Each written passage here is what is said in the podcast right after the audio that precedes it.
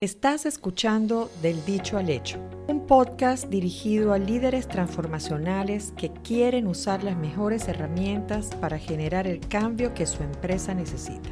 Mi nombre es María Isabel Ucha y junto a mis invitados expertos compartiremos contigo lecciones aprendidas en 30 años de carrera. Veremos casos de negocio en gestión del cambio, planificación estratégica y transformación cultural.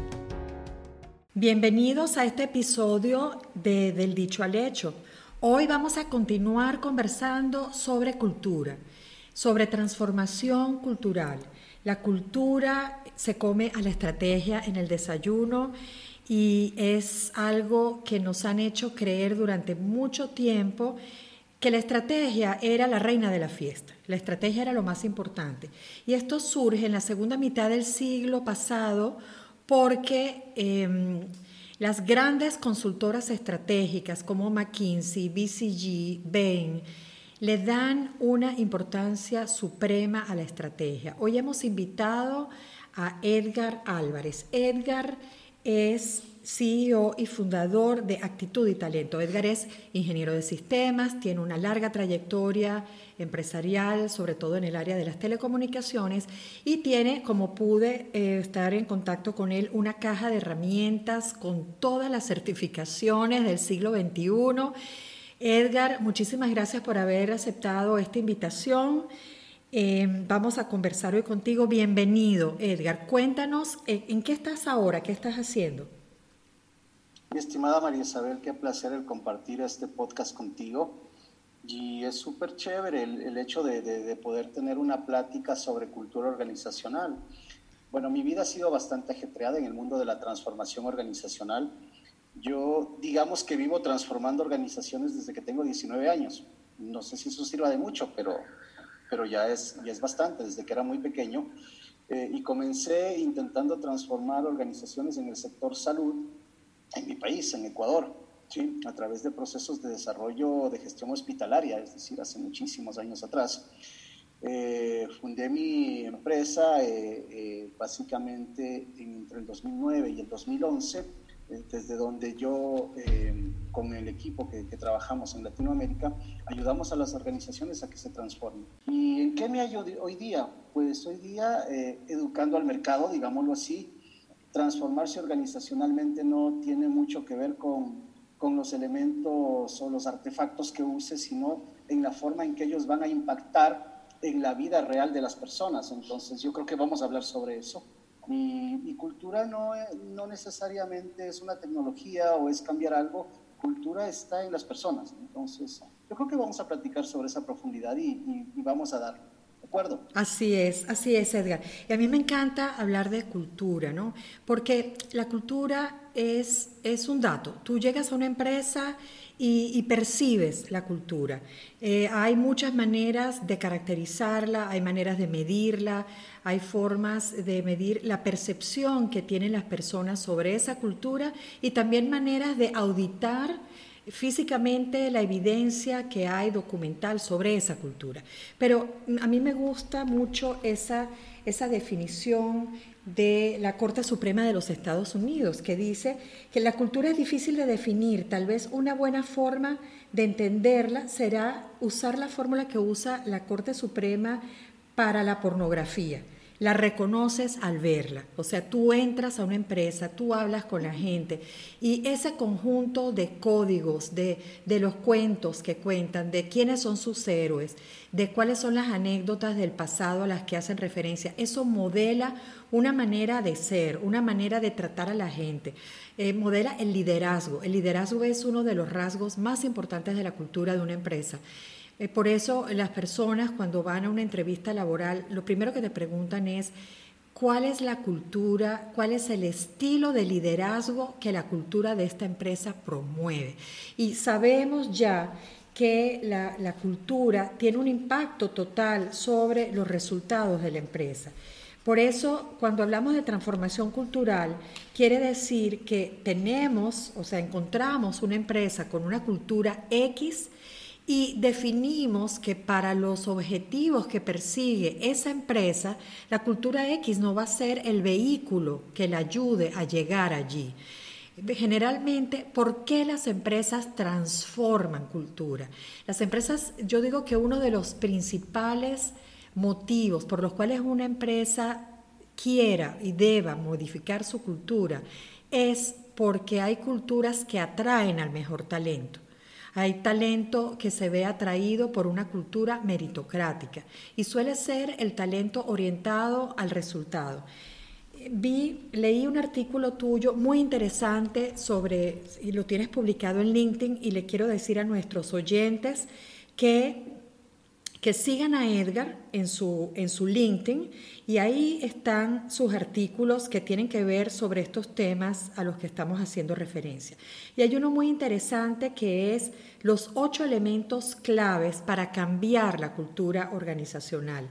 Entonces dice, si, si cambiamos la forma de pensar y el cómo se hacen las cosas, estamos cambiando la cultura organizacional. Yo diría que no necesariamente porque, porque hay muchos elementos en esa cultura. Pero lo primero que hay que hacer es definir la estrategia del cambio cultural. ¿Cómo iniciamos ese camino, Edgar, en tu experiencia? Bueno, mira, déjame decirte un poco que la cultura organizacional siempre ha sido vista, tradicionalmente vista como algo intangible, como algo que no se puede medir. ¿sí?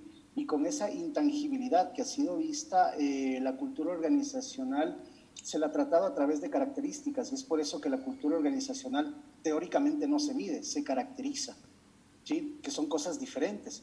Entonces, cuando tú hablas de clima organizacional, el clima lo mides, el clima lo mides de forma cualitativa, pero déjame decirte que la cultura organizacional tiene los dos mundos, se la puede medir, pero también se la puede caracterizar. Entonces, desde ese punto de vista, en algún momento platicábamos con algunos colegas en Latinoamérica eh, sobre el hecho de poder medir los impactos de cómo la cultura organizacional avala tu estrategia o tal vez la detiene, que es básicamente el mundo de donde estamos, compartiéndolo. Entonces la cultura organizacional, tal como tú, tal como tú lo, tú lo pintas, parafraseándolo de otra forma, uno de los estudiosos de la cultura organizacional, el doctor Dan Denison, eh, junto con algunos otros, definieron a la cultura organizacional como lo que hace la gente en una organización cuando nadie la ve. ¿Quién define la cultura organizacional? El top management, punto, o sea, no hay de otra. Por lo tanto, ¿quién define qué cultura yo quiero para mi futuro? El top management, ¿no es cierto?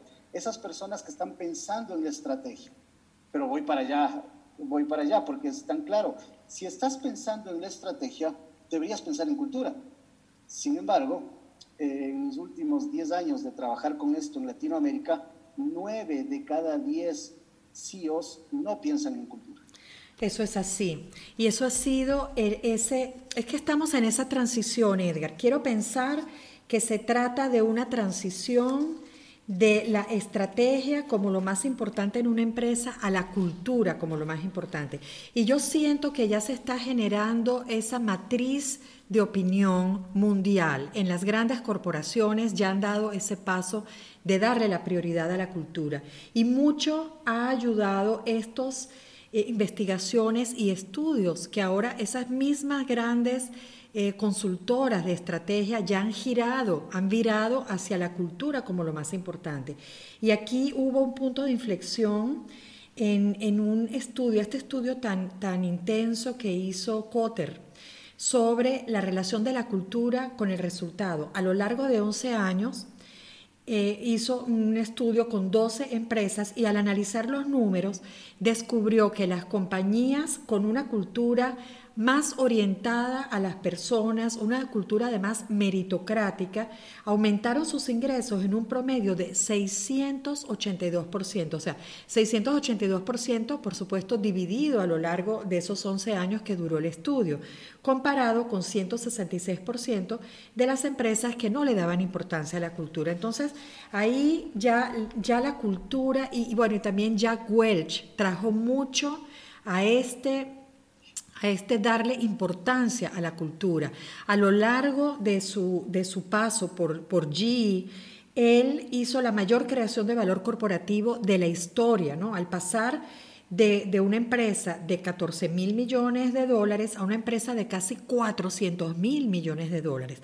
Y, y, a lo largo de ese paso por GE, él inició la adquisición de 600 empresas y de esas 600 empresas el elemento más importante a considerar al momento de adquirirlas fue la cultura corporativa.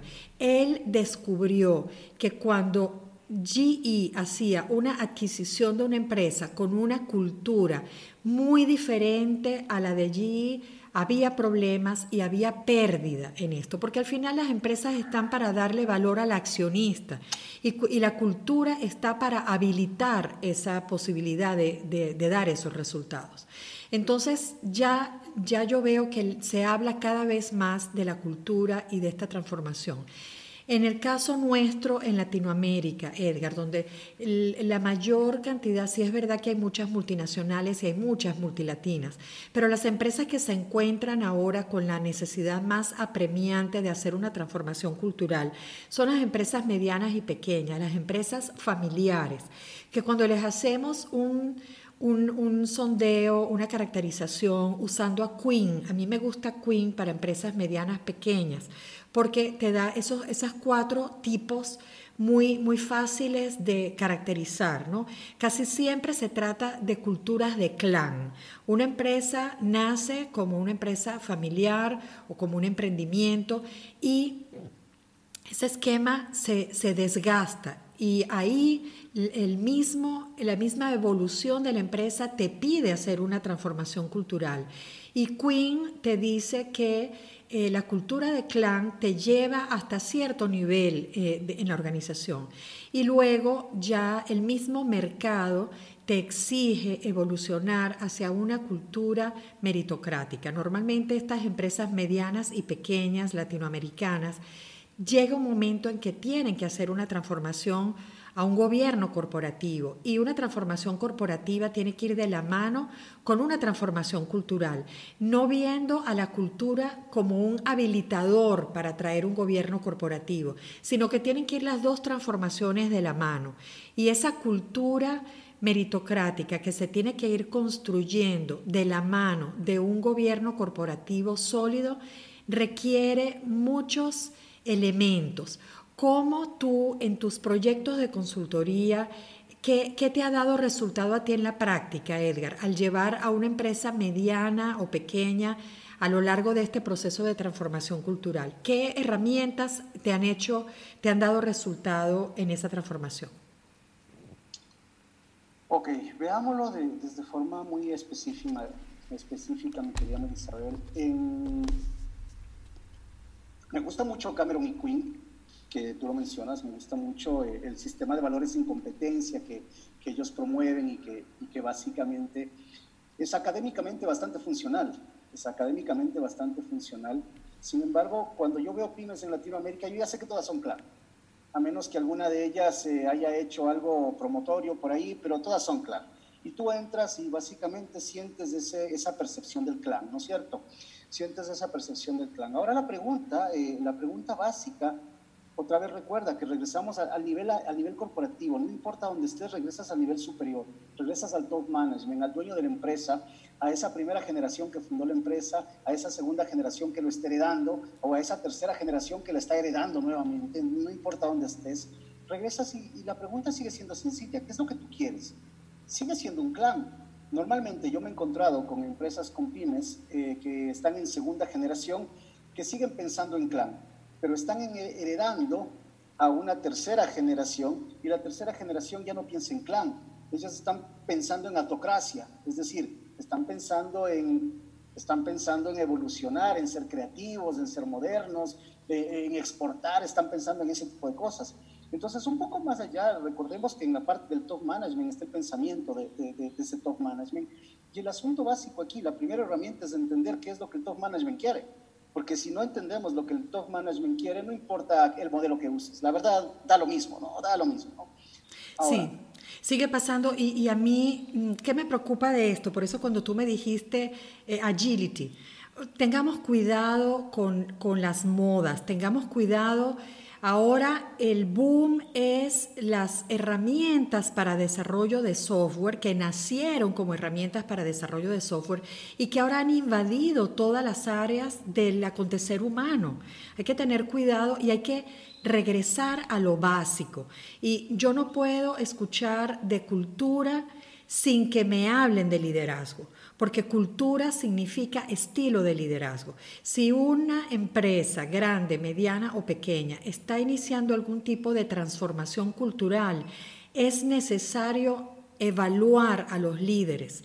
Lo que tú dices es el primer paso, la alta dirección. La alta dirección normalmente tiene claro el qué, pero no tiene claro el cómo. Y para eso estamos nosotros, sus consultores, para explicarle cómo llegar de A a B. A veces la empresa dice, necesito hacer un cambio o eh, necesito cambiar la cultura porque he descubierto que, y me han dicho ya que esta cultura que yo tengo, ya lo he observado, no atrae al mejor talento. Cuando hacemos procesos, tratamos de traer a la gente valiosa del mercado, mi cultura no tiene elementos atractivos para ellos. Y no hay una empresa que pueda salir adelante y dar buenos resultados si no tiene el mejor talento. Mira, María Isabel, has hecho, digamos que un brief bastante interesante de lo que está ocurriendo y debe ocurrir en las organizaciones actualmente a ver, pero yo creo que debemos tener mucho cuidado cuando utilizamos ciertas palabras como liderazgo, como inclusión, como agilidad. ¿Y por qué te digo que debemos tener mucho cuidado con ese tema? Porque no todas las organizaciones, y ojo, no todas las organizaciones están abiertas y predispuestas a ser incluyentes con todo el mundo. No todas las organizaciones soportan niveles de liderazgo estilo, digámoslo así, eh, servant leadership no todas las organizaciones están dispuestas a ser eh, completamente innovadoras, ¿ok? Hay que tener mucho cuidado con eso, ¿sí? Y esos son términos de moda, o sea, al final de cuentas sigue siendo términos de moda. Y, y voy a tomarlo con muchas pinzas porque cada organización tiene su propia naturaleza y su propia necesidad, ¿sí? Y es interesante este tema porque todo depende otra vez del pensamiento de los líderes yo como líder de una organización, si quiero ser líder de una organización, debo saber a dónde quiero llegar con mi organización. Debo identificar el tipo de mercado en el que estoy atacando, cuál va a ser mi cliente. Y con respecto a eso, perfilar el cómo yo voy a atender a ese cliente, a través de qué medios y sobre todo irme atrás, a mirar mi cadena de valor, cómo lo voy a atender. Esto significa entender tu organización para poder darle esa personalidad que quieres, ¿sí? vamos a suponer que por más incluyente que yo sea, si soy una organización de corte, por decirte, eh, de una corte aeronáutica, ¿sí? no voy a contratar ingenieros terrestres por ponerte, por ponerte una idea, o sea, debo estar alineado. ¿Sí? Es por eso que esa terminología de moda, que la inclusión, la agilidad, etcétera, hay que tratarla con mucho cuidado cuando tratamos de, de lo que es cultura organizacional. Así es. Por eso es que la cultura es tan importante en las empresas y lo abarca todo. Abarca, eh, como tú dices, lo tangible y lo intangible. Edgar, ha sido un gustazo conversar contigo sobre estos temas y nos quedamos con estos elementos, ¿no? El, tener el, claro, la alta dirección de la empresa tiene que tener clara su estrategia de cultura, saber cuál es la qué es lo que quiere y el rol del consultor es orientar para saber cuál es el tipo de cultura más conveniente y cuáles son los elementos tangibles e intangibles de esa cultura. Y una vez que ese gap está determinado, bueno, hacer un plan de acción y determinar prioridades y acompañarlo a lo largo de todo ese proceso.